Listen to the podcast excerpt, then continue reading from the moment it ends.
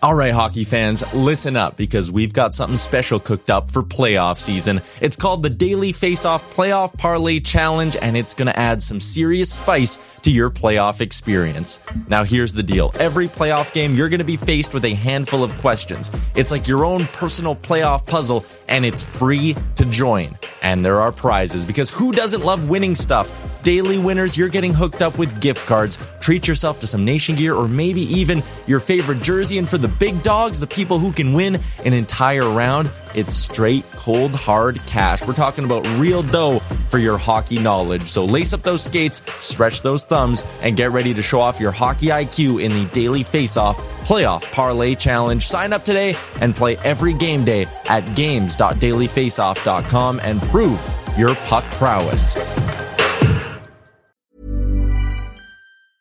Hiring for your small business? If you're not looking for professionals on LinkedIn, you're looking in the wrong place. That's like looking for your car keys in a fish tank. LinkedIn helps you hire professionals you can't find anywhere else, even those who aren't actively searching for a new job but might be open to the perfect role. In a given month, over 70% of LinkedIn users don't even visit other leading job sites. So start looking in the right place. With LinkedIn, you can hire professionals like a professional. Post your free job on linkedin.com slash people today.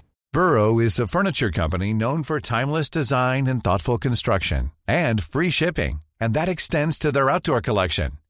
Their outdoor furniture is built to withstand the elements, featuring rust-proof stainless steel hardware, weather-ready teak, and quick-dry foam cushions. For Memorial Day, get 15% off your Burrow purchase at burrow.com slash ACAST and up to 25% off outdoor. That's up to 25% off outdoor furniture at burrow.com slash ACAST. Can you see it? Did you notice? Over. Checked, but the puck comes right to Pettersson, who tries a bank pass for Boeser. In with a shot, he scores! A moment's notice. At arm's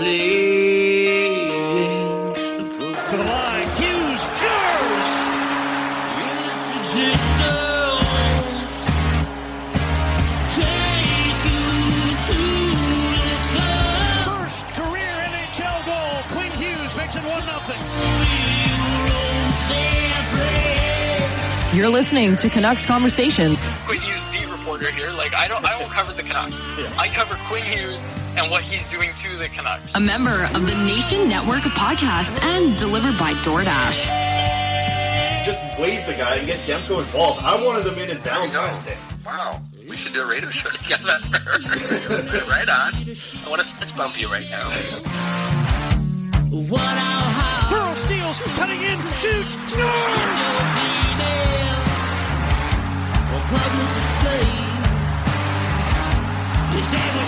They slayed the dragon! Don't waste all the good stuff on the off air. Let's go.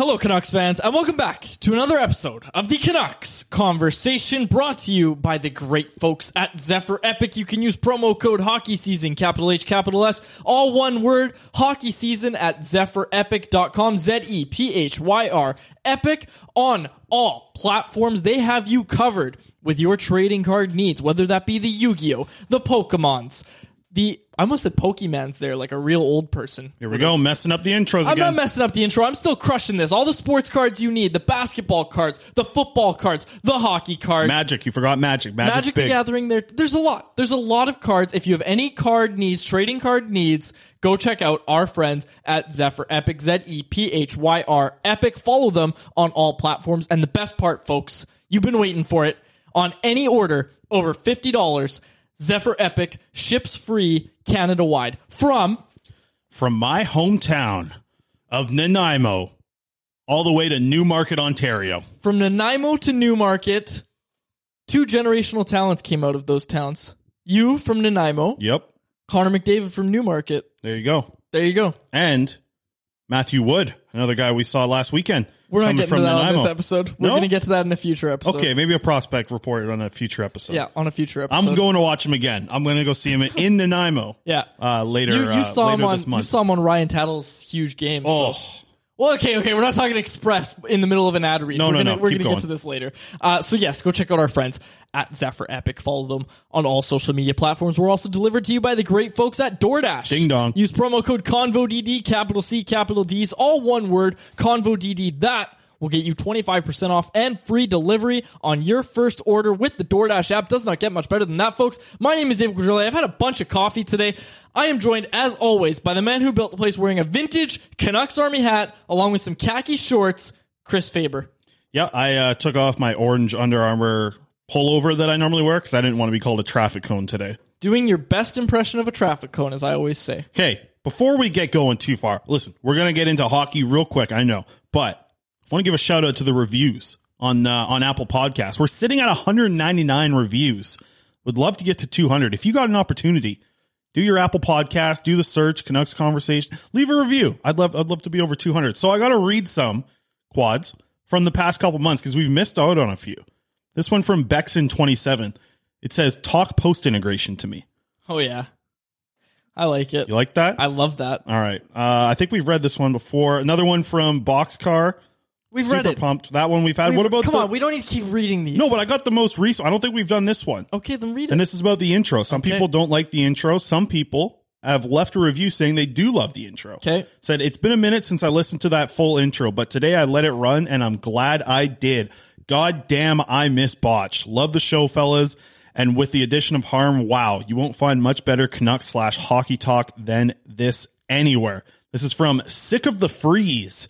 Maybe that was, uh, you know, that was us as well when we lost the Mike's Hard uh, sponsorship. We were sick of the blue freeze.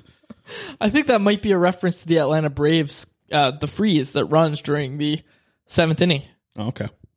Regardless, we have a lot of hockey talk to get to, Chris, and we're also joined by Dan Murphy on this episode. And folks, we want to plug it right off the top. Our Patreon, we finally posted the Edmonton vlog. It will be out very shortly after this episode. I finally put it all together. And a new episode. came out to be 10 minutes long, and we're going to have a new Patreon episode too. So if you want the bonus content, go hit us up on Patreon, patreon.com slash Canucks Convo.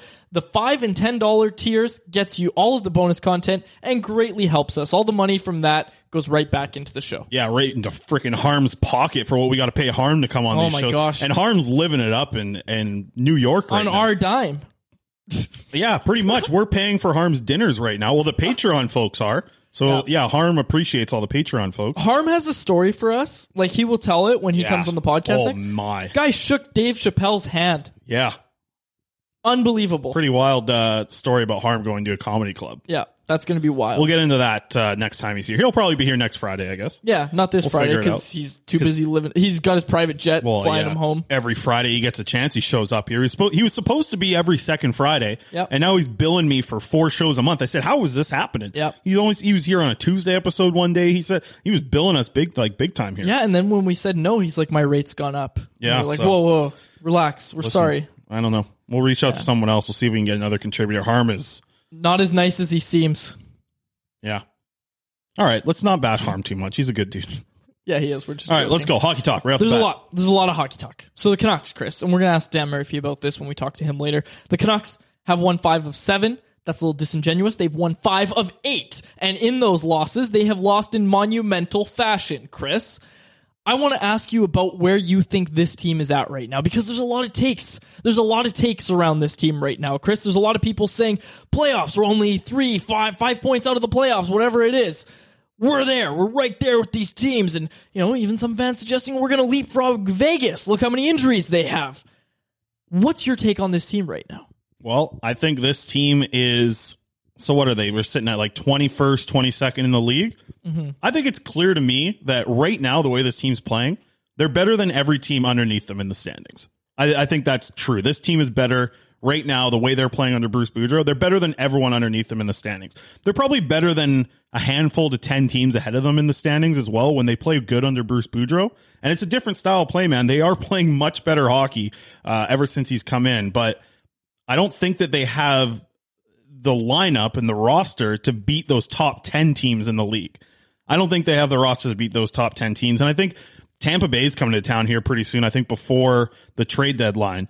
That's going to be another showing where it's like, if you're going to think that this team can make the playoffs, they need to take care of business, beating every team that's beneath them in the standings, beating most of the teams that are around them in the standings, and then squeezing out some points against the top 10 teams. Like that is the path for them to get to the playoffs. I wrote about it on Canucks Army that they have the 10th easiest schedule for the remainder of the season here. So like there is a route to get to the playoffs. They a lot of teams ahead of them are actually teams that have harder competition for the rest of the season.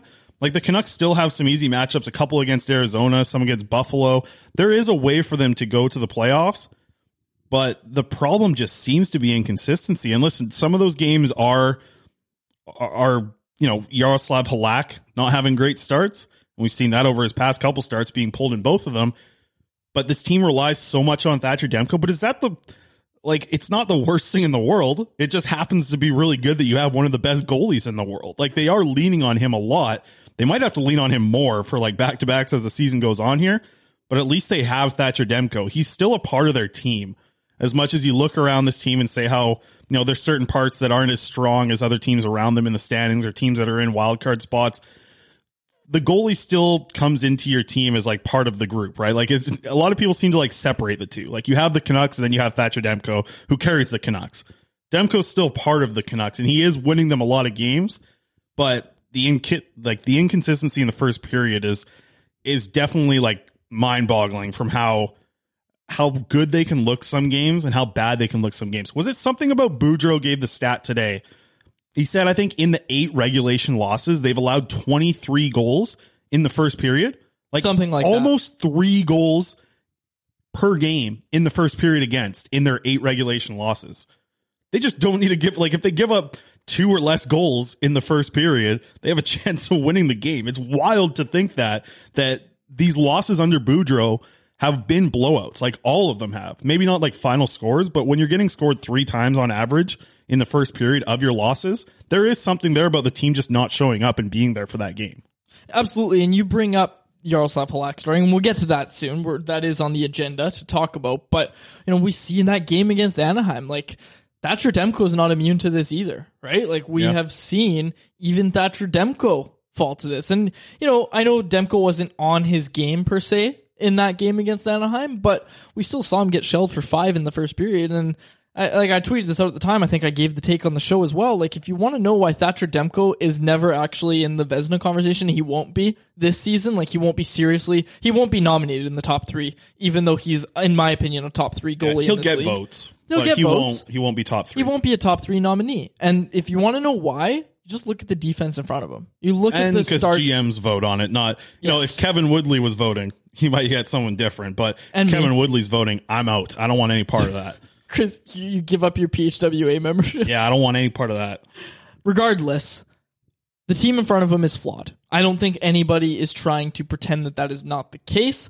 I would kind of look at it in this way, and we're going to talk about Halak because that's a very important cog in all this. But I kind of look at it and say, if you want to make the playoffs, you're starting Thatcher Demko every game. Like you are starting him on back to backs. You are, for lack of a better term, you are Jonas Hillering him, which is exactly what Boudreau did with Jonas Hiller. He played him, I think it was what, 37 straight games or something insane like that, where he just he didn't get a night off. I think that's what you're doing to Thatcher Demko if you want to make the playoffs. If that's actually what this team thinks they can do, if they still think it's a realistic goal, I would kind of warn against that. Thatcher Demko got hip surgery when he was in his teens. right? Double hip. double hip surgery. I'm not trying to say that there's a chance he re-aggravates it, but we saw even with Jacob Markstrom, like everybody has a breaking point. I know Thatcher Demko's young. I know that he hasn't come near that breaking point as far as we know. Seldom looks tired. Seldom has his details fall off a bit.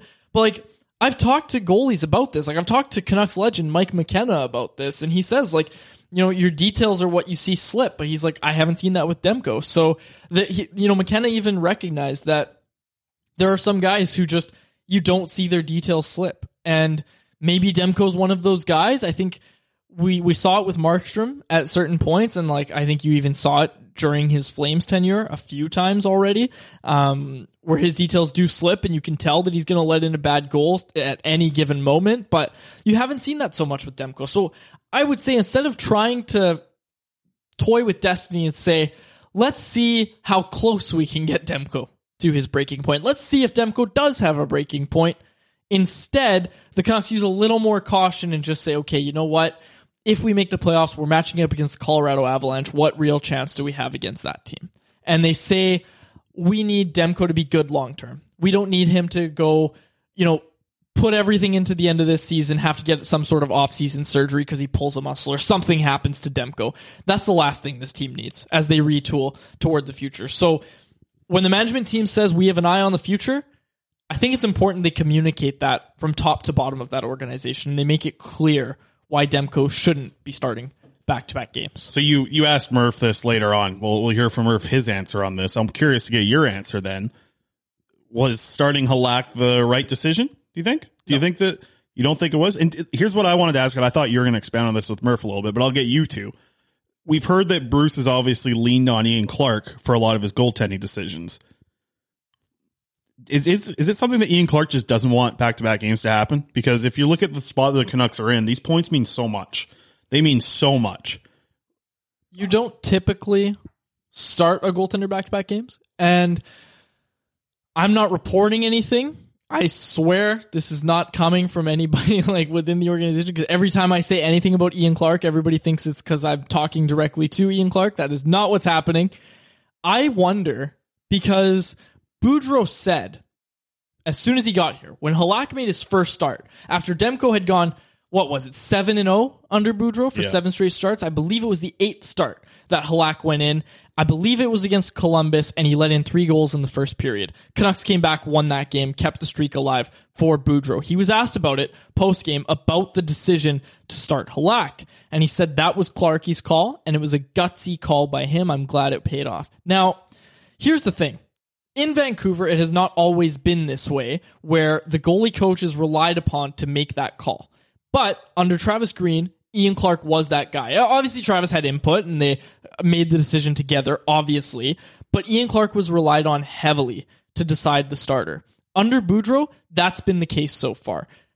I wondered out loud when this game happened, the Columbus game I'm talking about here, if Halak goes in, flubs that game, and loses the winning streak at that time. If Boudreau loses that trust in Clark right away and they have a bad start to their relationship, because remember, Ian Clark's here for five years, Boudreau's only here for the end of this season and then has an option for next year. So keep that in mind. But this is all just to say that I wonder after these Halak starts, especially this last one in New Jersey, if not that Boudreau is going to not trust Ian Clark anymore, but I do wonder, again, not reporting anything, wondering out loud if this makes Boudreau kind of say, okay, well, maybe I can take what Ian's saying into consideration, but maybe I need to be making this call myself, and it Right. needs to be Demko. Yeah, and I think the way that I would look at it is almost looking at it as you mentioned, like goalie coaches don't make the decision night to night who starts, right? But Ian Clark also isn't a goalie coach. Like to me, he's a goalie coordinator. I don't know what his actual like role is. What's uh, he's got a title, something He's, different. He's goalie coach, but he's really the director of goaltending. So He yeah, helps like with I would- scouting, all that sort of I would stuff. look at it as like a football coordinator, right? Like he is the coordinator of goaltending. He's a goalie coordinator, like an offensive Mhm. coordinator or something. But like that's the thing. Like, do you think that we obviously know the past of Boudreau and everyone brings up the Hiller or whatever. It was like 20, or was it like 32 starts or something? Yeah, it was crazy. It was, It was over ridiculous 30. how often he started Jonas Hiller because he was riding a hot streak. I'm wondering, do you think that Boudreau has evolved in his thought process of starting goaltenders, or do you think that this is coming from leaning on Clark more? Or do you think like do you think Boudreau wants to like in his mind, if he's all if he's not having any input from anyone, is he rolling with Demko? Because Demko's been outstanding. Yeah. Uh, Demko's been like I don't look at the stats for goaltending at all because I don't care. But does is he not been like the best goaltender since Boudreau has taken over? Like he's got to be near the top of the league. Oh yeah, absolutely, absolutely, and and that's the thing is this is all I just wanted to mention as well. That's a dangerous game if it gets to the point, and it's not there yet. I don't think I don't get that vibe, and again, not reporting anything when I say anything here.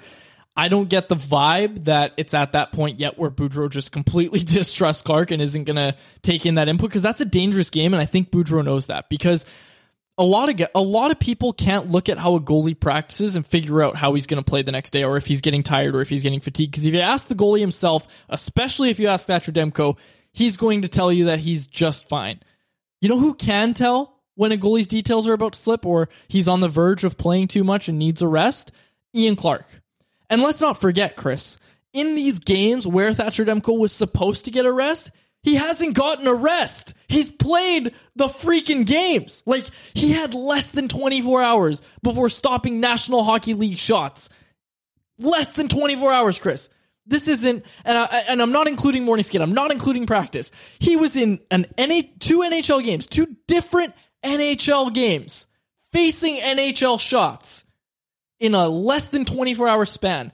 That's insane. That is absolutely insane. And this is when you're supposed to be having a night off. Now, it's a little different if Demko knows he's going in and he's able to get prepared for it. And this is all, again, to say that I don't agree with the decision to pull Halak. If Boudreau's going to put in Dem or put in Halak for the start and give Demko a night off, you give him that night off, especially if you know that the implications that are going to happen down the line with the playoffs is that you are probably going to have to play Demko on a lot of back to backs. Demko is probably not going to get a lot more rest for the end of the year. I still think that Halak is going to get starts. I don't think it's at that point yet where Demko's starting back to back games. Do I think it should be? Yeah, maybe if you want to make the playoffs, but I also think for the goaltender's sake that you don't do that. And I think Boudreau is going to kind of keep that in mind when he's making this decision. So it's really hard for me to kind of pinpoint exactly what's going to happen, but I do want to point out that Thatcher Demko hasn't gotten nights off. Like he hasn't had a night off in a long time. Yeah, I agree. I, I I had to look up the stats here for Demko since Boudreau took over. He's third in the NHL at five one five save percentage with a nine forty four save percentage, and he is number one in the NHL for goals saved above average. Is since Boudreau has taken over, just at five on five, Demko has saved fifteen goals that are expected to go in on him. 15 goals he's saved above expected. That's wild because the expected goals against on him is 42 at 5 on 5 since Boudreau has taken over. Like Demko's stats are ridiculous. He's not quite uh, at the Shesterkin level, but Shesterkin has just been wild this year. But Demko has also had more starts than him, more starts than anybody else kind of in the top 5 for goaltending there. And man, you, you look at these numbers, like I said, a 944 save percentage at 5 on 5. I'm surprised Boudreau hasn't gone to him in a back to back. He's been he's been ridiculously good. He's been ridiculously good. So I'm interested to see kind of how that progresses. And like I said, just to close out the goaltending conversation here, forgot to hit the intro. What am I doing? Yeah, but this is a big goalie talk for you here. This was a big goalie talk, and I completely missed it. But just to here's close here's out here, one last thing. I've heard this from I believe it was Kevin Woodley who said this. I'll get your goalie talk going here. Is it uh, was it something that we heard that like Braden Holtby lost like seven pounds of water weight when he played goalie? Like and, and how tough that would be on a goaltender. So I think maybe that be, that might be like the way that sports science is now being used. Obviously, losing seven pounds of water weight in one game is going to affect you the next day quite a bit. So people that just think that you go out there and stop some shots, it's it's really like these goaltenders are are working very hard. But in a game maybe where where Demko doesn't face as many shots, is that when you see him getting the second of a back to back? Yeah, I think so. It's going to take like a first game where it's kind of an easier night on him Yeah. for him to get the second night. Exactly. You're you're absolutely right. Like that's exactly what it's going to take because And then you know what? To speak on that, like goaltending, you watch the way the Canucks played in front of Spencer Martin. I think on the first night of a back to back, you'd expect the players to really show up then and try and make that a possibility. Like Yeah. play as hard as you can. I know that you expect that from players every night, but obviously it doesn't happen. Certain nights players just happen to give more effort, and maybe the players need to be held accountable a little bit, playing in front of him on that first night of a back to back as well. So I have a question for you, Chris. Has Thatcher Demko had an easy game this year? That's like, has point, there yeah. been one game? And and also to add to this, because you, you make a great point, but the next Canucks back to back is in about two weeks, so we're going to see a heavy dose of Thatcher Demko for the next two weeks. But on the 23rd of March is the first leg of the Canucks next back to back. The first game is against Vegas on the 23rd, That's right, and the second one is against the Minnesota Wild. and that's right after the trade deadline. I don't see either of those starts being easy No, but by any means. But if they don't sell at the trade deadline, there's a chance he does get those two starts. If they don't sell at the deadline, they're going for the playoffs. Yep. I, Right? I I fully agree with you. I, So- I I I I think you might be onto something. I just don't think it's a good idea at all. Uh, and then the other one, the next back to back starts again in April, Vegas. But then you've got Arizona. Arizona. I knew the this. next night. So you've got Arizona the next night. I'm not going to go through the rest of That's the season. that stretch right there between those two back to backs. That's the toughest stretch for the remainder of the season. Aside from that, it's a pretty easy schedule. If you take that little stretch of those back to backs between each other, Mm-hmm. that little stretch of three weeks there, that is the hard part. Before going into it, pretty easy. Aside from like playing Tampa up before the the deadline, you have a lot of easy teams. Five of the nine opponents are bottom ten teams in the league, and then after those that back to back where you face Vegas and Arizona, after that, the final stretch of the season, one of the easiest in the NHL. So if if you can make it through that, like it's too bad that that stretch comes right after the deadline. Because if that was the stretch leading into the deadline, you would really know what this team's all about and what their playoff chances actually are. I don't think you know what the Canucks playoff chances are. Like if they just keep playing like they're playing right now and like, you know, winning a, a still good amount of games, putting up a lot of points, staying in the race, you're not going to know until that middle of April if you're really contending for a spot or not. yeah, absolutely. Unless you just unless you lose like 3 games in a row, then they're then they're definitely out of it. Yeah. All right, let's get to our poll question. And then on the other side, after the poll question, we'll get to Dan Murphy and after a short commercial break. But our episode 242 poll question, folks, brought to you by Atlas Goods, the creators of the pop rinds. These are pork rinds like you've never had before. I tried the bacon, fantastic. In the air fryer or the microwave, it really doesn't matter. I like the air fryer more personally, but man, you, you put some of those uh, in the microwave on a paper towel. That's what I do. Mm-hmm. Paper towel on the bottom, paper towel on top. Put them in the microwave with your popcorn setting. Oh, you got a delicious snack, high in protein. Folks, if you're looking for a little bit of a more healthy alternative, go check out Atlas Goods. Keto. Sure. Keto folks out there. Honestly, I don't even know what keto is. I know it's some sort of diet. Yeah. There's like no fat in a keto diet, right? Oh, That's lots of fat in a keto diet. Oh. No carbs, I think. Oh, okay. Yeah. They just eat cheese and meat and here you go. You get your pork rinds, mix that in And your there. pork rind. So go to I Atlas. saw you could. I saw a picture. Hold on, Atlas. They post a picture. You could pop a couple of these pork rinds, throw them on top of a soup instead of crackers too. Oh, interesting. Seen that on their Instagram. Wow. Okay. I didn't know that. So go to atlasgoods.com, atlasgds.com, and use promo code CC, double C's, 15 to get 15% off your first order. They are the absolute best fresh pork rinds, then they come straight from your air fryer or microwave. Fantastic. And you throw a little kernel seasoning on there. That's what I say right there. We should get the Colonel sponsorship too, because you throw a little bit of the white cheddar on there after. But listen, if you haven't, I said it last week. I'm going to say it all the time. If you haven't tried fresh pork rinds, they're so good. Like warm. It's like like it's just the warm chips, pretty it's much. they're they are like it's like nothing you've ever had before. And Like, listen, they they posted something on their Instagram. I'm going to take a little convincing to get to this point. But the rumor is, this comes their, this is from Atlas's Instagram. You can make pork rind nachos, apparently. Oh come on! Okay, That's that's, on their a little page. too far. I said, a little too far. Listen, I'll, I'm not going to knock it before I try it.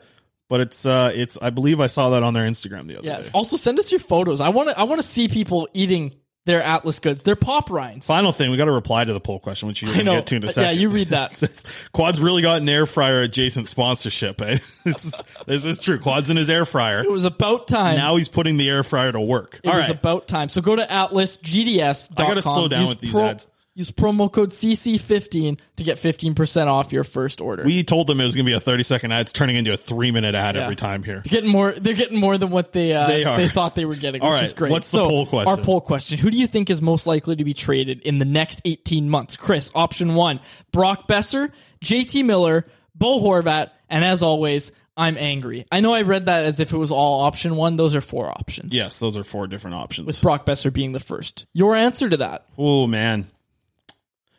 I think out of those three, here's the thing. I don't think Horvat's getting traded. No, he's I at think- the lowest. I think I think Horvat is the lowest. I think the people are saying JT Miller. But I think that this organization really likes JT Miller. Yep. And I do question how they look at that in long term because Brock Boeser is younger. Four years from now, what's JT Miller doing? What's four years from now looking like Brock Boeser? What he's doing on the ice? I think that there's there is a strong argument to think that Brock Boeser when this team is competing for a Stanley Cup, or at least when you hope they get to that point, is more of a contributor. But man, I don't know because JT Miller seems like the type of player where age might not hurt him as bad as it does to some players. Yeah. So I, I think the people are saying JT Miller, but I might be in the camp of thinking Brock Boeser is the guy that they want to move on from. I also said Brock Boeser, and I'll expand here. This organization right now, under a new management regime headed by Jim Rutherford, is headed a word? Yeah, I think so. Yeah. Spearheaded by Jim Rutherford. I think I should have said headed. Sure. Regardless, Jim Rutherford is at the top. This organization is at a crossroads right now. The move they make right now, and when I say right now, I don't necessarily mean the trade deadline. I also mean the offseason. Because the goal for this management regime, they've communicated it clearly. That's something new for this fan base to chew on. They want to create cap space. And they want that cap space for the offseason. Because Jim Rutherford has said repeatedly that this team isn't good enough. He wants his team to be faster. He doesn't want to be outside of a playoff position when you're completely capped out, unlike the last guy. Jim Rutherford really wants to kind of shift this team around. And also Patrik Allvin. Patrik Allvin's going to play a big part in this, right? Like he's the general manager. He's going to be the guy making those decisions. Jim Rutherford's just going to be there to kind of help him out every st- step along the way. Both of these guys want a faster team. They want their team to be more competitive. And obviously, there's the whole Abbotsford uh, overhaul, and we'll talk about that later. But this team is at a crossroads right now. They want to change the culture of this team, and they need those culture setters. To me, JT Miller is the guy you want. And this organization undervalued, gravely, gravely undervalued the impact that losing Jacob Markstrom, Chris Tanev, Troy Stecher would have on this organization. Losing all of those guys, and even Tyler Toffoli, you could throw him in there. Who, by the way, Tyler Toffoli's got like seven points in seven games, five goals in seven games, playing on the Flames' third line. So that's a tough one to swallow for all the Canucks fans. We're like, I'm so glad we didn't sign him. Look, he's having such a bad year in Montreal. Hate to say I told you so. back, baby. He's back. I told you so. We got Regardless, some Toffoli listeners on this show. We do have some Toffoli listeners. The whole Toffoli family listens to the Yep. show. Regardless, this is all just to say that I look at this team and I say JT Miller is a culture setter. He is someone you actually do want on your team, especially given how he's played as of late. He's under contract through next season. So if you know what goes south, you can trade him at next year's trade deadline. There is still time. He's still going to be, you know, he's the top guy on the market right now. He's the Rangers' number one target, but the gap between, and this is from Seravalli, Frank Seravalli said this, the gap between the Rangers' first guy, JT Miller, and the second and third guy is ridiculously large. But the Rangers are gearing up to target somebody else because right now, it seems like the Canucks have a very high asking price, as they should. They should be in no rush to trade JT Miller. They don't have to trade JT Miller. Again, he's under contract for next season. If a team wants Miller, which the Rangers absolutely do, as they should, look at their team and look at what they're missing. Adding JT Miller to this team would really put the Rangers over the top, I think. And they're in no rush right now. The Canucks are in no rush, and I think they're communicating that to teams. And I think teams are starting to not move on, but they are starting to look at their second and third options. I think that's what we're seeing a lot of right now, and I think that's why ultimately I don't see JT Miller being the guy that moves. I also see it being Brock Boeser, but I would also advise against that. We've talked about this, Chris. We've talked about on the show just with how poorly Boeser's played last year. I don't think you're getting full value for Brock Boeser right now, especially with that qualifying offer. Like it's not all about his play. That qualifying offer matters a lot, folks. Like if you're trade if a team is going to trade for Brock Boeser, you're not going to get full value back. You're not going to get the value of a 40 goal scorer, which is what a lot of people believe that Brock Boeser can become. It's what the team acquiring him is going to believe that Brock Boeser can become. You can bet bet your house on that. I think the interesting thing and why we made this poll question 18 months, probably could have even done it shorter, honestly, and just looked into the offseason. I think one of the one of these three players is going to be moved. Like Yeah. by by not at the deadline, but I think going into the offseason, going into the draft, I think that Allvin does really want to clear up some cap space. Wants to be able to rebuild certain things. And Rutherford's obviously obviously has a big hand in that as well as the president. But I can see them finding that being the easiest way to clear up a lot of cap space. There's obviously some harder ways, you know, whether it be JT Miller or whether it be Tyler Myers or Tanner Pearson or some of these other contracts, Jason Dickinson, these guys who are getting paid a good amount of money. Those are potentials to be moved around cap wise as well. But I just think that it's if it's Miller, it's going to be done before the deadline because I think the value. I think the value does like I don't know if anybody else is, is thinking this as much. Maybe I'm wrong here, but I think the value drops significantly into the offseason for Miller. And I've heard a lot of people say it doesn't, but I do really think that two playoff runs of a player making five million dollars, and if you were to Retain. to retain Yeah. any of that, and you can get JT Miller for two playoff runs in the fours or the threes, it- it's massive. The two, I don't like two playoff runs does make a huge difference in my eyes. That I think that the value doesn't like drop to nothing when he goes into the offseason. He's still a very valuable piece, but I don't know if you're getting, you know, the the first rounder, the top prospect, a roster player, and another pick in the offseason in the same way that you're going to get it at the deadline, which makes it tough because not a lot of teams are willing to do that at the trade deadline unless they really think it's a time for them to push. And I think that is how it's going to happen. I think either that offer comes here for JT Miller and the Canucks say, you know what, this offer's too good to pass down. We're going to have to move Miller, but I don't think they want to move Miller. I don't think he's the one that they want to move. You talk about a culture setter. If if they are going to keep Miller, then one of Boeser or Horvat, I think, is going to be moved. And if you're talking about real culture setters, like if you are going to keep Miller, maybe Horvat is the one on the outs. Yeah. Even if he is the captain. But, and I don't know, like, I don't like that because I, I think that you know Horvat's a center through and through. JT Miller has proved that he can be a center. But is he a center through and through 100% moving forward? Is he the guy that's going to be your number one center of your organization? Like, I like the idea of having Horvat and Pettersson be your number one, two center moving forward. JT Miller fits in as a great piece, but I don't know if he's a center when this team is really competitive for the spot. He's probably taking faceoffs and maybe playing with Pettersson on the same line, but he doesn't feel like a 1C moving forward. Yeah. And he's probably going to get paid like one. What do you think? Do you think how much, like, I think I might be wrong here, but I just get the feeling that his value does drop a lot going into the offseason. I don't know if it drops a lot. I really don't. I I think his value is going to be similar. I don't think it drops off dramatically. I think maybe you're not getting a roster player back. Like I think that might be it because obviously it's really important in midseason to get a roster player back. But I don't think that's going to be the case in the offseason. I don't think it's a dramatic drop off. I think what kind of what we're hearing from the insiders and just everybody kind of talking to teams and stuff. I think it's going to be similar value regardless. What, what's Boeser's value then? Like what? Like what is Boeser's value at the at the deadline for a team to get him for a playoff run and then be able to handle the contract on their own after? I can't think of a comparable. I, I can't think of a comparable off the top of my head. I How much worse is it than Miller's value at worse, this? absolutely, Obviously lot worse, but how much worse? no, Like, it's significantly it's, yeah, worse. It's significantly worse. You're getting a massive, like you just said, you're getting JT Miller for two playoff runs in maybe even the threes or the fours. Regardless, you're getting him in the fives, the low fives. That's valuable, Chris. I Like, wonder if the Canucks have floated the idea of retain, retaining the other teams. yeah, well, if Because they if want, not, I, I really think that might be the thing that puts you over the edge to get that m- amazing package from the Rangers. To be like, hey, Exactly. you know what? We're going to hold on to you say 1.75.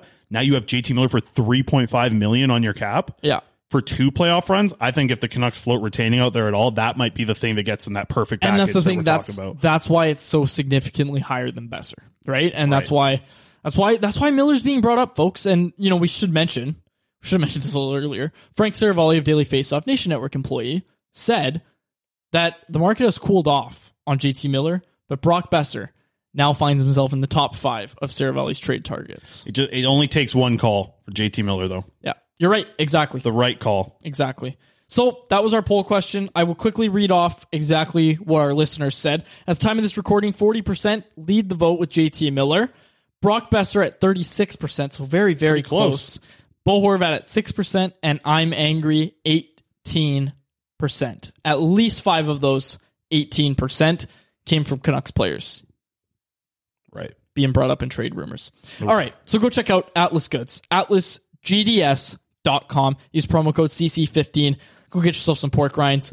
Send us some photos of it. Gotta love them pork rinds, baby. Absolutely. All right, we'll cut to break. On the other side, we'll come back and we will be chatting with Dan Murphy. After that, we're going to close out with a little prospect talk and a little inarticulate Italian noises. Keep it locked, keep it loaded on Canucks Conversation. And before we go any further into the episode, want to give a shout out to Parallel 49 Brewing. You guys can find Parallel 49 beer all across BC and Alberta. And right now, we want to give a quick shout out to the Unparalleled Pack featuring four of the P49 favorites the Trash Panda, the Filthy Dirty, the Jerkface 9000, and the Hillbilly Ninja. My favorite of the four there, the Jerkface 9000, the pink can. Something good about those cans there at Parallel 49. So go out and try them. You can find them in most liquor stores across BC and Alberta. All right, now joining us from Sportsnet, you see him on the broadcast, getting made fun of from Cheech and, and John on multiple occasions. You know him as Dan Murphy. Murph, how you doing, man? I'm doing good. And you know, that's not fair when they make fun of me. You know why? Why? Because my mic's already been closed. That's you true. know, the audio guy has turned off my mic. I've done something, and I've usually made a mistake. And they hammer away at me because I have no way of responding, so I come, can't come back at them. So it's kind of, you know, it's it's juvenile and it's cowardly what they do to me. Murph, we have to ask you, you that. what happened on that Toyota ad, ad man? Like, what, what went wrong? Listen, I, I'm I'm not going to throw people under the bus because I think it's a collective. It's a collective what you have to do, and sometimes these remote broadcasts uh, can go a little squirrely. And let's just say I don't have a talk back button, and um, when gears are changed suddenly uh, without me knowing, and I have to try to find a promo in 25 sheets of paper while I'm kind of on TV, it's not great. And then you try to remember what it says, it's not great. So I just gave up at some point. You know, I, I'm fine with that one. That was totally my fault. And of course, those guys don't. They don't try me to try to help me. Never. They just want to wait and make fun. So I'll take it. But yeah, that was that was a disaster, and I will I'll, I'll own that because I think it was a collective uh, collective error. That's for sure. I think you handled it like a pro, personally. Yeah, you should see how as many long as you can make takes. fun of yourself, it's fine. Yeah, it's like how many times it takes Quad to do our intro off the top. You would, uh, yeah, I don't know why he can't make fun of you for it all. Hey Murph, when you guys are, you guys are kind of certain parts getting back to normal, I think compared to the year before. But what's it been like for you, just kind of doing the broadcast? I know at home games seem to be a lot better than things on the road now. But how has the year kind of been going for you compared to last year with broadcasting? Well, I mean, it started off great, right? We were on the road uh, with the team for the first, uh, I think, two full road trips. Now, we weren't on the charter for the first one because Cheech uh, tested positive as soon as we got to Edmonton, so was close contacts we were off. But at least we're in the buildings for those first two road trips, and then uh, Omicron came along, and that uh, that messed everything up, especially with the team. You know, at that point, they wanted to close quarters and they wanted to keep, uh, uh, you know, a pretty tight bubble and then they had the taxi squad. So, um, you know, it's been it was a great start, um, you know, and then it was uh, quickly shifting and transitioning uh, to these remote broadcasts again, which are you know they're not ideal, obviously. Um, I can understand though, like just to put it in perspective. So Rogers is a federally regulated company, so their um, protocols are pretty strict. So on a, on a regular road game, if we would be on the road, aside from myself, John, and John, you would have a producer and Greg Shannon, uh, director usually Greg Breckel. You'd have a technical director. You'd usually have an engineer, and you'd have your font coordinator. Okay, so there's five people that are in the truck. If one of those people down south tested positive, the whole truck's wiped out, Mm.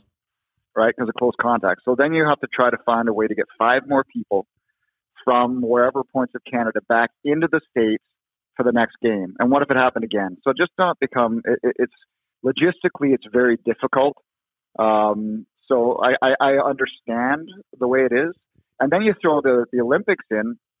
So a lot more studio space and production space is being used up for those three weeks. So you have to change gears again of where games are being called. And like, I don't know if you guys knew, but there was a couple times where I was hosting from Rogers Arena.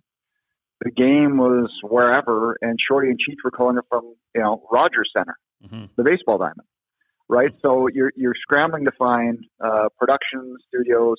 So I wouldn't want to be, uh, you know, my direct report on the broadcast side because I can't imagine the logistical nightmare of trying to plan for Canucks, Oilers, Flames, and Raptors regionals and working out the studio space and where the hosts are going to be, etc. So I'm sure, uh, uh, you know, if you didn't already have great hair, which you did, uh, there's there's a lot more and maybe uh, less of it uh, in terms of hair uh, because it's been very difficult. So uh, I know we're back on the road for the St. Louis game at the end of the month. Nice. Um, and I'm back in Toronto for a couple of broadcasts from that road trip too, and then we'll see what April's life like. I think, I think we're back on the road for the Vegas. I think it's Arizona back to back in April. So there's not many road games left once we hit April, but it looks like we are going to be back uh, with the team in those situations. So I look forward to it being, you know, totally back to normal uh, come next season some of those broadcasts uh, when you were in Toronto, like how late are you getting out of the studio on some of those nights? Because there was some games I think on the West Coast that were being played, but you're back in Toronto. Like it, we kind of heard uh, John kind of mention it a couple times on the broadcast, how much it's being thrown around. Yeah, I mean it's. Uh, I think we did the one off. Uh, Sat and I went out there the one off to San Jose in December. Uh, might have been the 16th in there. So literally the you know the the broadcast is starting at 10:30 so you're getting back to the hotel at two in the morning. Uh, so those are a little bit late, and that's that's a little bit funky because you know I was flying five hours to do a game where the team was flying two hours to be. Uh, you know, but I don't mind those the, the Toronto studios those games. It looks great. You've got a full complement of audio people, lighting people, camera people that know what they're doing. So you know, I don't. I, I think those are actually if you're going to do remotely, I know it sucks flying five hours to be there, but I think the set looks great. Um, and you know, I, I, you might as well make use of it when you can. So I will say that, and it, it kind of reminded me of like back in the day, we used to do, uh, you know, when Taylor used to do his Sportsnet Connected show out of the Vancouver studios, and uh, you know, it was a skeleton crew for us out here. There'd be like a kind of a producer on the ground. John Kennedy usually was a guy. There'd be uh, Taylor. You'd have a, uh, you know, some sort of technical guy, a camera guy. But once in a while there'd be baseball games before his show. And so like if the Mariners game went into extra innings, so now you're looking, it's already 11 o'clock.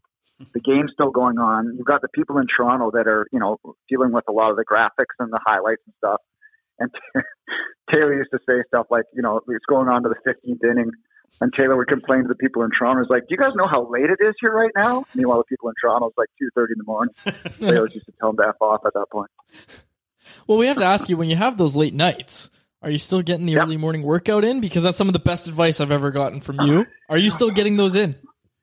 No, because I was usually trying to catch the 8 a.m. flight back home.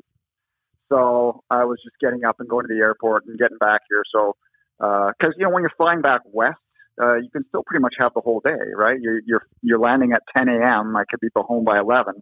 So then you can still work out and, and be with your family and stuff. It's when you're traveling east it makes it a lot more difficult. So no, when I was doing those late games, I wouldn't get up and work out. I would just get up and get my bag and head to the airport. But yes, I mean the early morning workouts are a game changer, and I think you you've realized that. Absolutely. Once you get it done, you're done.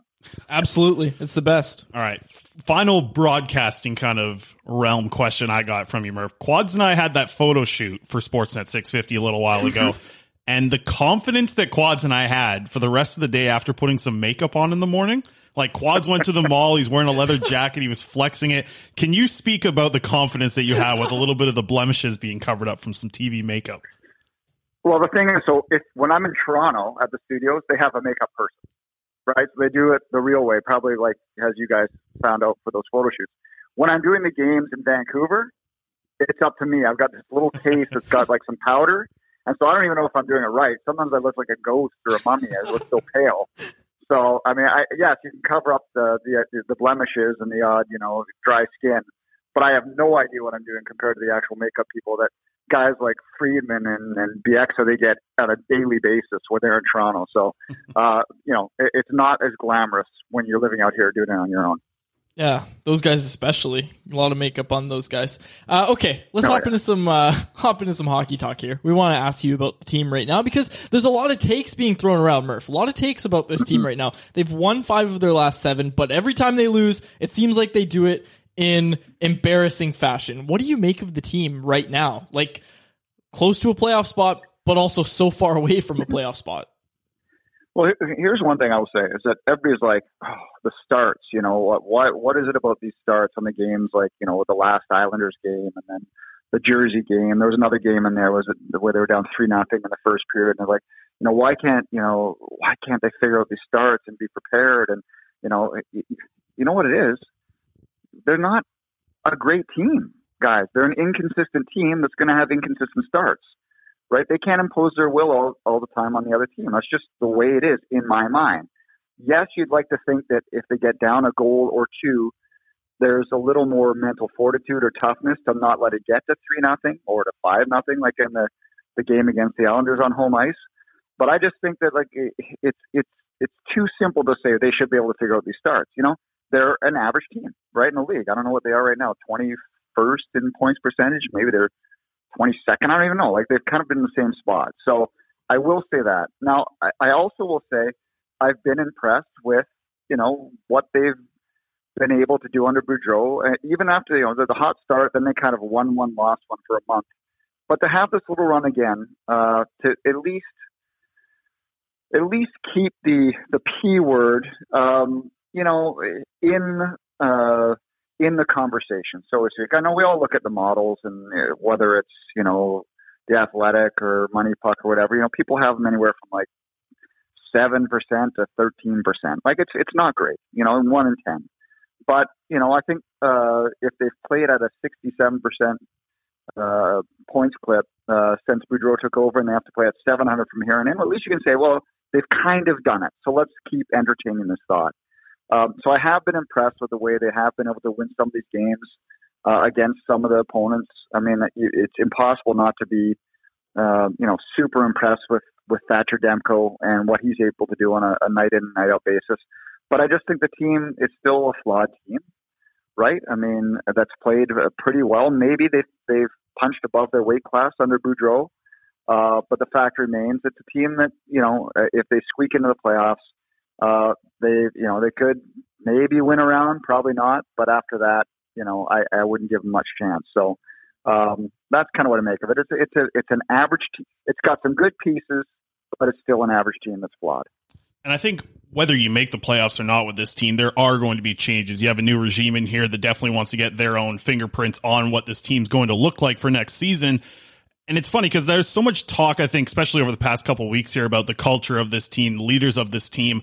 But is it still more about just the roster construction more than what we've been kind of hearing over the past couple weeks here? Do you think that the roster is going to see like a serious change now with the new Patrik Allvin regime coming in here? Well, I mean, I, I don't think this management group is under, you know, any disillusion about what this team is. I think they know that the changes have to be made. Um, you know, I'm not sure how much will be made uh, before the deadline. I think they'll probably uh, have to figure out exactly what they want to do with Tyler Motte. Um, I'm sure that they have approached the guys with uh, no trade or no movement clauses about what they think, and that would be like, I mean, Halak or say a Pearson, um, but I'm not sure how much these guys want to move. Uh, but I think there will be changes, and I'm all for uh, making these moves, like the major ones in the off season. Um, you know, and you know, we talk so much. I mean, we're already everybody's already traded JT Miller to town, but it's it's easy to see why he's the, the, the main piece that people talk about because, quite frankly, he's going to fetch the most. Right? He's of the things that the management talks about cap flexibility, you know, moving forward, prospects or younger players, um, and picks. Well, of any one player on the roster aside from the untouchables, he's the guy that's going to garner you the most return. Uh, but I'm fine if they wait until the off season. I, am sure that they've looked at all, all the possible t- trade partners for the deadline and who might be in, and I'm sure that they've identified the A-list prospect that they would want, maybe one or two, like you know, here's here's our first pick, here's our second pick, that they would want from these teams. And if one of these teams come at them with a first round pick plus the prospect they've identified, whoever that might be, then maybe they pull the trigger now. But I don't think you have to do it until the off season. In fact, I think in the off season that first round pick becomes more valuable. Now you know it's going to be if it's a contender, it's late. In the off season, I mean, you might get that first round pick from a good team, but you don't know what next season is going to be like. What if that team goes sideways? What if that becomes a mid first round pick? What, what if it becomes a lottery pick? So I think that right now the prospect is the front burner piece for any trade involving Canuck. But I think that first round pick becomes even more valuable in the summer, and maybe you have more teams that have the cap flexibility in the summer to make a move work for one of you know Vancouver's top tier players. Murph, if a Canuck is listening to this podcast, they're going to be seething because we're talking about trade talk. There was a report today Yeah. from Elliotte Friedman that the Canucks players are not happy about being in trade rumors and hearing all these trade rumors and all that. What do you make of that? Like, do they do they get to do that? Are they allowed to feel that way? Well, I mean, I, I- I'm sure they feel a little, um, you know, the current the, the roster probably feels a little disrespected that people are trading players away.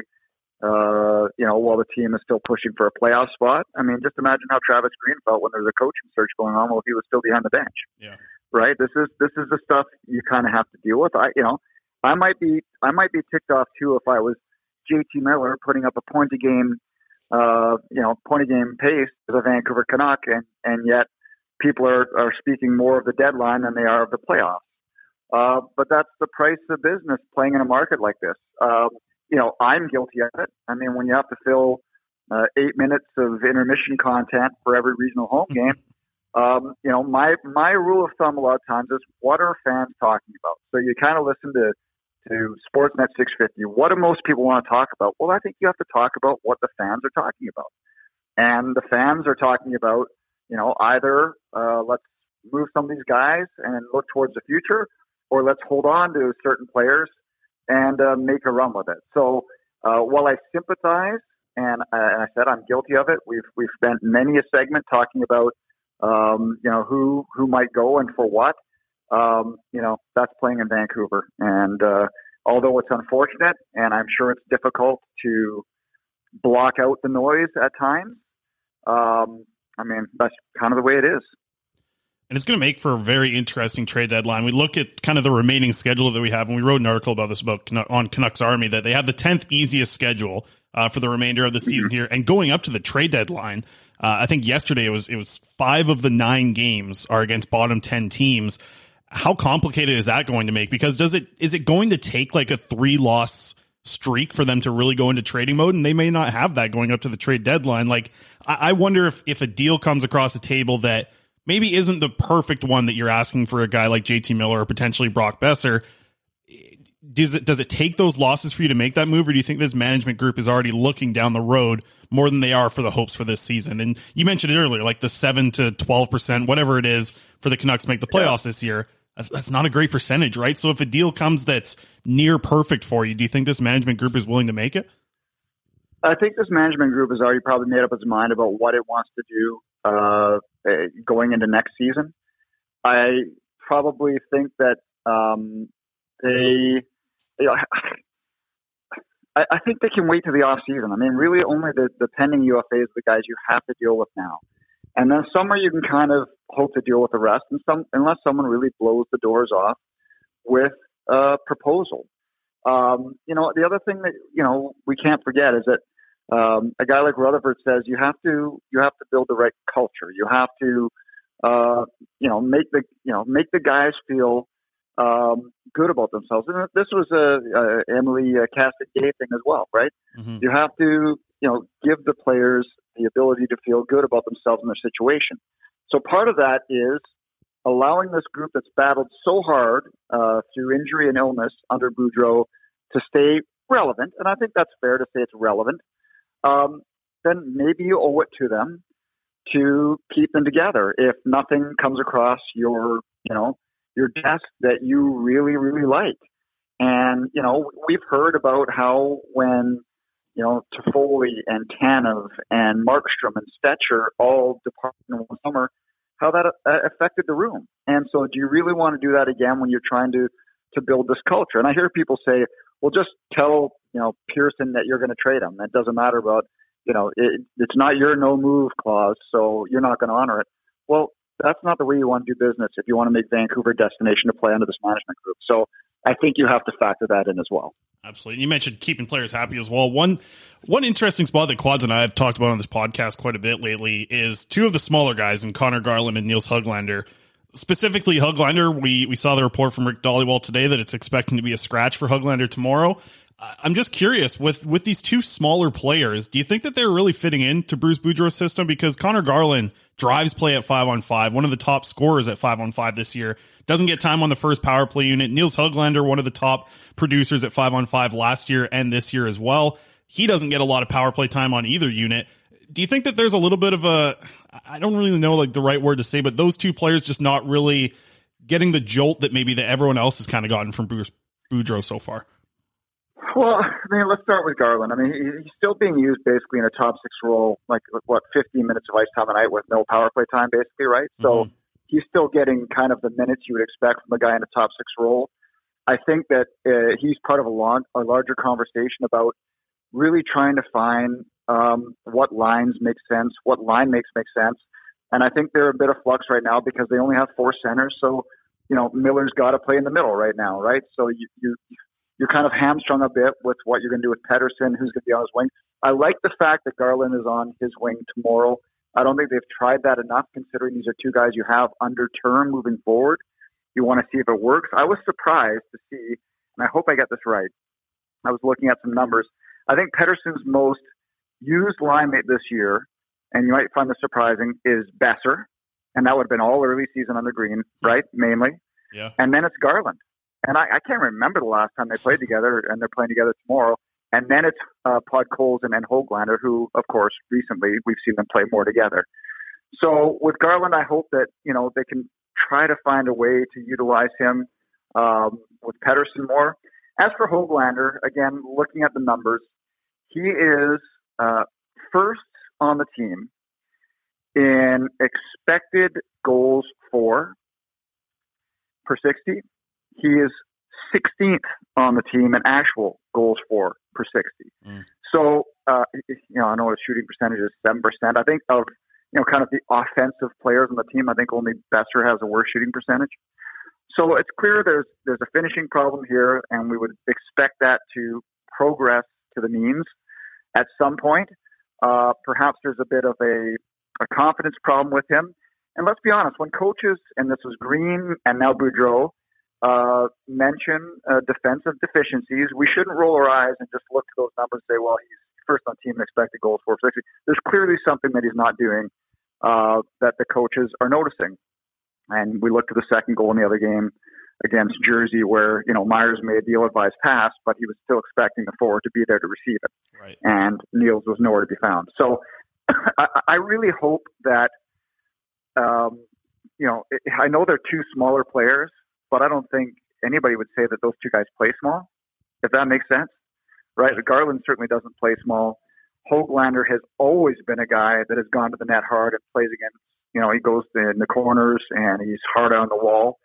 So I, I hope they're not throwing the, the, the babies out with the bathwater here, so to speak, because I think that I personally think that first off, I don't want to give up on a super young player like um, like Höglander, and I think that Garland can still really be a driver of offense. And I think with the term and the financial commitment uh, to him, I, I really hope both guys are a part of the solution moving forward. Got a two part question here, kind of about the AHL and that. I mean, you mentioned the Höglander trying to gain his confidence. Would the AHL even be something you might want to consider with him? like I guess I, I, I don't I guess you'd have to know the personality of the player. Mhm. Will that send him deeper into a tailspin? You let him like watch a couple games here, throw him back in? I, I don't sense that hunger is a problem for him. And may, like again, like I don't know if complacency. You know, I mean, everything came pretty easy for him last year, right? He was a, an excellent player in a rookie season. Uh, I wouldn't think that that would be a tool I would use yet, especially for a team that is, is struggles to score. I think this guy still has a capability, regardless of he's got three goals in his last 40 or something like that. I don't even know. Um, but I suppose that could be something you could use. I just don't know if I would do it at this point. Yeah, I think you know gaining confidence. He's obviously going to look great in the AHL if he does go down there. But it, I, I agree with you where it, it feels like it would hurt it more than anything. But my second part of kind of an AHL question is you have the AHL player in the month in Sheldon Dries, who's a, a center who's played for the Colorado Avalanche, played 40 games a couple seasons ago, uh, killed penalties for that team, and then Sheldon Rempal is another great play driver. We see Phil DiGiuseppe up right now. Do you think we're going to see some integration of some of these AHL players here moving forward? That's a good question. Um, I mean, you guys are certainly uh, more the experts on the of the prospects and the the Abbey Canucks than I am. Um, I was happy to see that Di Giuseppe might get a chance. I thought that you know he might get a chance out of training camp. I thought he was quite strong, and I'm a little surprised we haven't seen more of him.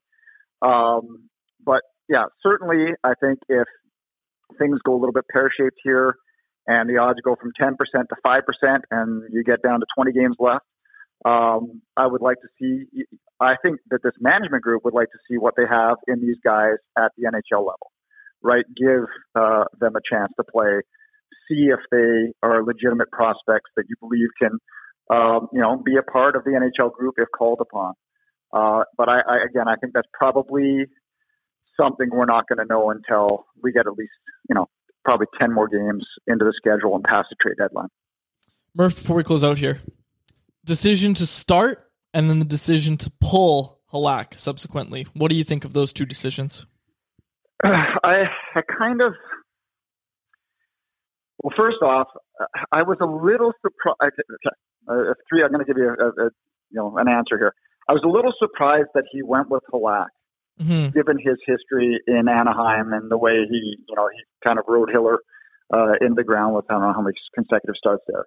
Uh, now I understand why uh, Halak got a start because the last start he had was terrible, and then he came in for half a game, and then if you weren't going to play him again until the next back to back, you were looking at basically, um, you know, six weeks in between starts, and that's not going to give a guy confidence. Uh, now, as for pulling him, I don't think. I mean, I think he wanted to wait. I don't think he wanted to pull him. When you give your starter a night off, you want the full night off. But you heard in his comments after, he's, it was almost like a mercy pull. He couldn't leave him in there anymore, just for Halak's sake, where it became more to protect Halak than it was to protect Demko. That's how bad it was. So it was a kind of a weird night all around. But just given Bruce's history, I thought he might go with Demko. Um, so I was a little surprised he didn't. And, you know, I, I feel bad for Halak with the way it's gone. I mean, in his good starts this season, the team has given him no goal support, and his bad starts have been so terrible that you can see it's just clearly eating on the guy. Yeah, absolutely. Murph, we appreciate you taking the time. Uh, we'll chat soon, my friend. You got it, boys. Have a good one. You as well. And a massive thank you to Dan Murphy of Sportsnet for joining us. Chris, it's been a while since we had a guest on the podcast, but it's a lot of fun. Been a while since we had Murph on the podcast. I don't think you Yeah. and I have ever had him on together. No, we I've had have. on- we had him with Had we? Cheech, remember? Oh, we that's surprised right. him with, or we surprised Cheech with Yeah. Murph, and we were like, Cheech, we've got a surprise for you. Murph's like, don't get your hopes up, Cheech. It's just me. yeah. Anyways, we good want to pandemic episodes. right Exactly. we did have some good pandemic episodes. Anyways, we're already at over an hour, like well over an hour. So we're going to try to wrap this up quickly here. Uh, I've got something to talk about, Chris, and I have a little music Cue it up. ready to go for this. And I must say, I find it very fitting.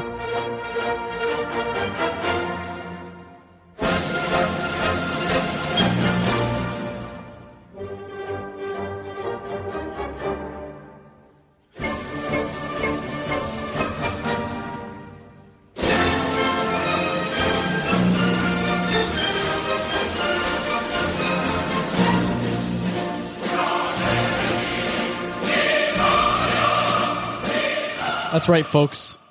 I'm going to play it in the background. Cousin Phil, Phil DiGiuseppe, is getting a turn in the Canucks lineup. Took line rushes today, swapping in and out on Elias Pettersson's wing with Conor Garland on the other side. Sorry, he swapped out with Nils Höglander, Yeah. I should say. Uh, and it looks like Nils Höglander will be a healthy scratch. That's not really something to celebrate, but Phil DiGiuseppe getting his shot with the Vancouver Canucks. Friend of the show, friend of mine, Paisano, Phil DiGiuseppe. Yeah, but Nils Höglander's been on the show more than Phil DiGiuseppe has. He has, but only one of them's Italian. That's true. I, I can't hear this because you're the only one who wears headphones while recording. What is the Italian? uh, Well, people know what the Italian national anthem sounds like here, I Yeah. guess. Yeah, well, you'll know as soon as you listen to this episode. I pictured it as just like in movies when you hear them like going through the streets of Italy. Is that what it sounds like? I mean, it's like chanting. There's a lot of chanting. Okay. This is a choir singing it. They're doing an excellent job, I might say. Yeah, this one had uh, lyrics on it too. It does. Yeah. All right, PDG. PDG getting a turn. I'm going to turn the. What do you call him? A, a paisan? Paisano. Paisano. or Paisan. Paisan works too. Okay. Yeah. And he's Anyways. gonna, it looks like he's going to get the chance. Can you actually talk about something more than just his nationality? because I haven't watched him play. Yeah, no, I. So Phil DiGiuseppe uh, down in Abbotsford. First of all, he's got 200 plus NHL games. This isn't a guy who is just getting an opportunity after being a lifetime NA or AHLer. And I brought this up. This is the first season, and, it looks like he'll slot in tomorrow, so it won't be the first season. But Yeah. this up to this point, this was the first season that Phil hadn't played in the NHL. Well, to to add to that, the last seven years he's played at least 20 NHL Exactly, games. exactly. At least 20 NHL games. So this is a guy who is an NHL player. He's going to get a good opportunity here to play, you know, pretty high up a lineup for for a guy who's coming out of the AHL. You don't normally jump off and get into a top 9 for the situation, but listen, he has been good. Like he he's been excellent in the AHL. He looks like he doesn't belong when he plays in the AHL. He's a lot better than everyone. He's a lot he he plays tough down in the AHL. He doesn't get pushed around, and I think the difference between Phil DiGiuseppe being the guy getting called up instead of Sheldon Rempal or Sheldon Dries, who, by the way, Sheldon Dries just scored more goals than he played in this games this month, was the AHL Player of the Month, but DiGiuseppe is not five ten. DiGiuseppe is not five nine. He's a bigger bodied guy. I think that's why he's getting this opportunity. But he is a type of player who can play with some pace and play with some skill, and also knows that he needs to be the hungriest player on the ice in this game. He want he doesn't want to just come up and get a, a game. He wants to get back to that, you know, playing at least 20 games of the, in the NHL every season. He wants to be an NHLer. You know how hungry Phil Giuseppe is to get to the NHL? You hear it when you talk to him out there in Abbotsford. He thinks of himself as a guy who should be in the NHL. He's a guy who can kill penalties. He's done it in the past. Like there are some real pieces that he can add to an NHL team. And it's a little surprising to me that we have gotten this far into the season and haven't seen him for a game. He was signed. He had a great camp. He's shown well in almost every single game that he's played in the AHL. He probably has the AHL goal of the year this year. It is a little surprising we haven't seen him yet. I'm glad he gets into the lineup. I'm not glad that it's uh, that it's for Höglander instead of Chiasson though. I would have I would have thought that Chiasson would have been the guy drawing out of the lineup for this one. Yeah. I blame Little, Roxy I'm not Fever. surprised because I, I do think that there are a lot of things that Höglander needs to impress Boudreau with before he becomes a guy that Boudreau trusts as much as, in a strange way, like Travis Green, there felt like there was trust there with Höglander, Yep, right? Yep. E- even in his rookie season, it felt like there was trust there. And Boudreau doesn't seem to have the same trust in Höglander, but that's something he needs to work on. And I know we talked about it with Murph a little bit. That does does the AHL help Höglander at all? Because a lot of people in the replies, uh, whether it be Canucks Army articles or even tweets about Höglander, there are a lot of people mentioning the AHL would help boost his confidence. But I'm I said it in the conversation with Murph, and I agree with Murph how he said it. I don't think he's the type of guy who gets a boost of confidence just from going down and putting up a bunch of points in the AHL. A lot of Facebook comments mention The uh, uncles are out there for that, yeah. Well, the uncles and, want and to, Pettersson to the AHL. yeah, both of them. Put them together. Both those Swedes send them down. The worst, yeah. Some like just showing how people don't understand waivers at all was like seeing people like, oh, you know, you should send Pettersson down to the AHL. It's like, yeah, so another team can Yeah, pick him up. Team's like, Are thank kidding you very much. Okay. That's a fireable Louise. offense. Like, Oh yeah, for sure. I don't even think Jim Benning would accidentally pull that no, off. no, no. Give Bennings the credit there. Yeah. he built a heck of a fourth line. Exactly. It only took him eight years. Yeah, All right. We'll close it out there. Oh no, prospect you- report. Oh, I've well, got a- well, what do you I've got got a prospect report. We need some prospect music because now I'm doing the prospect reports. Jeez, Aku Koskenoja, folks. Goaltending prospect out of Finland. this is ridiculous. 912 save percentage in his last 10 games. He's up to 891 on the season. Had a rough start. After picking up a lot of wins, he does let in a lot of goals on the team he's currently on. Expected to go to Harvard next year. Probably going to be backing up Mitchell Gibson next year at Harvard. So we'll see what happens. But again, young prospect. Keep an eye on him. I like this goaltender. I've liked him since he was drafted. 912 I have, save yeah, percentage well. in his last 10 games. I like him so much that I don't watch any of his games. I watched him today, and I'll tell you, these little things that you keep talking about with post integration and the way that a guy moves, like Koskenoja's big, he's a big body, but I really liked how he was just like connecting himself to posts on Yep. pucks that were in the corner. He did a really good job. I think that's the only thing I really noticed with goaltenders now is like how tight they get onto a post under Ian Clark. How quick they do it without finding it, right? Yeah, and he moves like he moves in a similar way to Artur Silovs. Yep. He moves in a very he has a very similar looking body and moves the same way in the crease And- as Silovs does. I've talked to Ian Clark about this earlier in the season. They do video sessions with Koskenoja. It's not Yep. like he's just hands off and okay, we'll see you in five years or whatever it is when you come sign a pro contract. Like, no, Ian Clark is doing video sessions over Zoom with this kid, showing him NHL goaltenders, you know, teaching him how to move. And and again, it's very, it's still pretty hands off because Ian Clark's not there to actually demonstrate it or anything like that. And it's it's a little tougher, But he's playing a lot of games. Aku is still learning a lot. He's still learning a lot from Ian Clark, and Most definitely. that's a good sign. Yeah. No, I, I think so too. I, I'd be interested to see what happens when he gets to uh, North America here at Harvard next year. He's a backup. He might might get like five starts next year. Well, you know, get him over here anyways, get him Yeah. into the action, get him closer to it. yeah, exactly. All right, that's all I got on the prospect report. All right. Aidan McDonough. Here's the deal. Three weeks from now is when I expect his season to be done. I don't think that Northeastern's going to win the Hockey East and go to the national championship. They might. There's a, there's a chance that they might, but I think that March 19th will be March 18th or 19th, depending on what happens with Northeastern. Listen, they could win out. They have the best goalie in NCAA hockey. Devin Levi. If Levi goes on a run, even like watching the other day, they they lose one nothing in a game where Levi stops like 27 of 28 shots. Like he's just unreal every game. He's it's ridiculous. Like listen, McDonough's really good. He's like top 3 in the nation for scoring.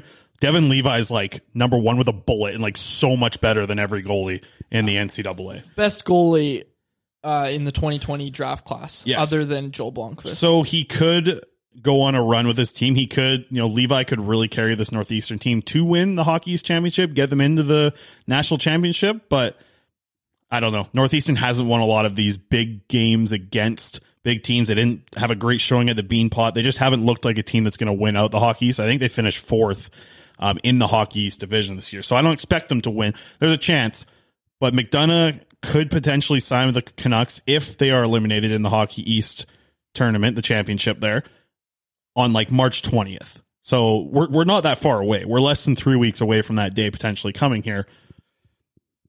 Everything that I've heard around the situation, and I think things can change, and this is how I see it playing out. I don't think a decision has been made from McDonough, but I do think every player around on that team is going to influence the decision. I think if Devin Levi goes pro, that's a big big knock to the team. I think if you look at their their captain Harris, if he goes pro, I think he's a Montreal pick. Jordan Harris, I believe is his name. Uh, I think Sam Colangelo can go pro. Like if these guys all decide to go pro, I don't think McDonough wants to return back with all these freshmen and sophomore coming in. If these guys stick around, I think that McDonough will end up doing the same. My gut feeling on the situation, and this is, you know, conversations that we've had with McDonough, conversations that I've heard from other people around the camp of McDonough, conversations with people around the school at Northeastern. I think that that group wants to stay together for one more year at Northeastern and give it a go. Like if Levi's back, they have all the chance in the world to look like one of the top teams. And McDonough likely wants to win with Northeastern. I think that's something that he really wants. And my gut feeling would be that that McDonough doesn't sign this offseason. I would love it if he did. I'd love it if he signed on March 20th and showed up in Abbotsford and just hopped right into a first line or a top six line, was playing with guys like Sheldon Rempal and Sheldon Dries and being another big body scorer, playing on the power play. I'd love all that. I don't know if I'm very confident that McDonough is going to sign and be here in Abbotsford uh, in the next three weeks. I, I personally believe that he is going to go back for his senior year, but the good news is because he so he's an interesting situation about these draft picks and i had to do my cba diving quads. I was ripping through the cba and, and read some certain things. So he was an overage draft pick right? Mcdonough was but he wasn't a 20 year old draft pick. So this is why the effect is a little different because he's in this like weird gray area where rathbone was able to sign a year before uh, coming out of his junior year remember there was a big drama about if rathbone was going to sign or not so he was doing that like a year younger than McDonough's situation is. So McDonough will play next year at Northeast. Well, if he does play next year at Northeastern and doesn't sign this year, McDonough, the Canucks have McDonough's rights until August 15th. So he does not have the ability to sign with another team after his senior year until the August 15th that is following. So he can't sign anywhere at the end of his season and play in the NHL or the AHL with any team except for the Canucks. So the Canucks have his rights until August 15th, 2023. Hopefully, I explained that in a decent way that people understand. You don't have to worry about losing McDonough at the end of his season next year. The date would be August 15th. And if he's out next year after his senior year in March or April, he's probably going to want to sign and get into pro hockey as soon as possible. He might wait, and maybe there's another team that's interested in him, maybe Minnesota. I don't know. But there's some other teams that could have interest in McDonough. But he probably wants to get to the NHL soon, and he wants to burn off that first year of the ELC. That's why I think he signs with Vancouver at the end of his senior year next year. But I, that's just the vibe I get. I don't know anything for certain. That's just the feeling that I get with McDonough. I think he's going to go back, and I think he's going to sign with the Canucks after next year. All right. Which is unfortunate. I want to see him, man. I want to see him in Abbotsford this year. Yeah. But Well, I don't, I don't think it. it's going to happen. I'd love to see it happen. There's our prospect report. I, I kind of like it when we tag team the prospect report. What are you talking about? I give Koskenoja's safe percentage. All you did, yeah, all you did was look at the elite pros. I saw you had the pro- elite prospect page up at Cosianville. You didn't even watch the game today. I did. No, you didn't. Yeah, he's integrating into the post Super Who Bowl. do you play? Who do you play against? Uh, the team wearing white jerseys. Mm, That's right. Yeah, they were wearing white, but you didn't watch the game. That's right. I did. It was All lit- right. You sh- you could have easily it was TPS. It was uh you that was probably Turku. TPS Turku. I knew that because no, I watched the it's game. a junior team, so they're not Turku. Oh, But nice try. I tried. All right.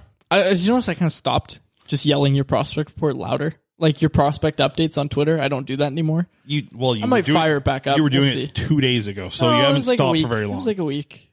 Well, maybe I'll fire back up. no, We'll you see. literally on Saturday you tweeted about McDonough's hat trick. Oh, that's true. Yeah. Well, if you keep pissing me off, I'm going to do it again. Uh, I don't think so. You better respect me as a prospect guy. As what- Murph said, me off? as Murph said, both of us, both of us, the prospect guys. What he pissed called me us. off is I put the GIF of a prospect's goal in, and you put an emoji in more capital letters, and you get more likes for some reason on on your stupid updates where you're not even watching the games, you don't have the clips, you don't know what's going on. I made a mistake. You that- that created a monster. Yeah, those few days where I deleted Twitter, that was a bad. And I was text. I was giving you prospect updates while It's texting. like eating chips, watching like The Office. Unbelievable. Just tweeting out updates of the games I wasn't watching. All right, we got a Patreon to do. We got a Patreon to do. Hey, quickly. Reviews. Like I said earlier in the episode, maybe now this is the time because we're wrapping up. 199 reviews on the account. We'd love to get over uh, 200. Yeah, absolutely. And go check out our Patreon, folks. We're going to have a lot of content going up there uh, in the near future. So patreon.com slash Canucks Convo, 5 and $10 tiers. Harmon Gets you- appreciates it. Harmon appreciates it. All of the bonus content, 5 and $10 tiers. So for my co-host, Chris Faber, and for Dan Murphy, who joined us on the episode, my name is David Quadrelli. Thank you so much for listening to another episode of The Canucks Conversation. Thanks for listening to Canucks Conversation, delivered by DoorDash. Hit the subscribe button to never miss an episode. How about keep it to a thank you, Jim? Hey, it's Danny Pellegrino from Everything Iconic. Ready to upgrade your style game without blowing your budget? Check out Quince. They've got all the good stuff, shirts and polos, activewear and fine leather goods, all at 50 to 80% less than other high-end brands. And the best part? They're all about safe, ethical and responsible manufacturing. Get that luxury vibe without the luxury price tag. Hit up quince.com slash upgrade for free shipping and 365 day returns on your next order. That's quince.com slash upgrade. Mom deserves the best, and there's no better place to shop for Mother's Day than Whole Foods Market. They're your destination for unbeatable savings, from premium gifts to show-stopping flowers and irresistible desserts. Start by saving 33% with Prime on all body care and candles. Then get a 15-stem bunch of tulips for just $9.99 each with Prime. Round out Mom's menu with festive rosé, irresistible berry chantilly cake, and more special treats. Come celebrate Mother's Day at Whole Foods Market. When you make decisions for your company, you look for the no-brainers. And if you have a lot of mailing to do, stamps.com is the ultimate no-brainer. It streamlines your processes to make your business more efficient, which makes you less busy. Mail checks, invoices, legal documents, and everything you need to keep your business running with stamps.com. Seamlessly connect with every major marketplace and shopping cart. Schedule package pickups and see your cheapest and fastest shipping options from different carriers. With rates up to 89% off USPS and UPS rates. And with the Stamps.com mobile app, you can take care of mailing and shipping wherever you are. Make the same no-brainer decision as over 1 million other businesses with Stamps.com. Sign up with Code PROGRAM for a four-week trial, plus free postage and a free digital scale. No long-term commitments or contracts. That's Stamps.com. Code PROGRAM.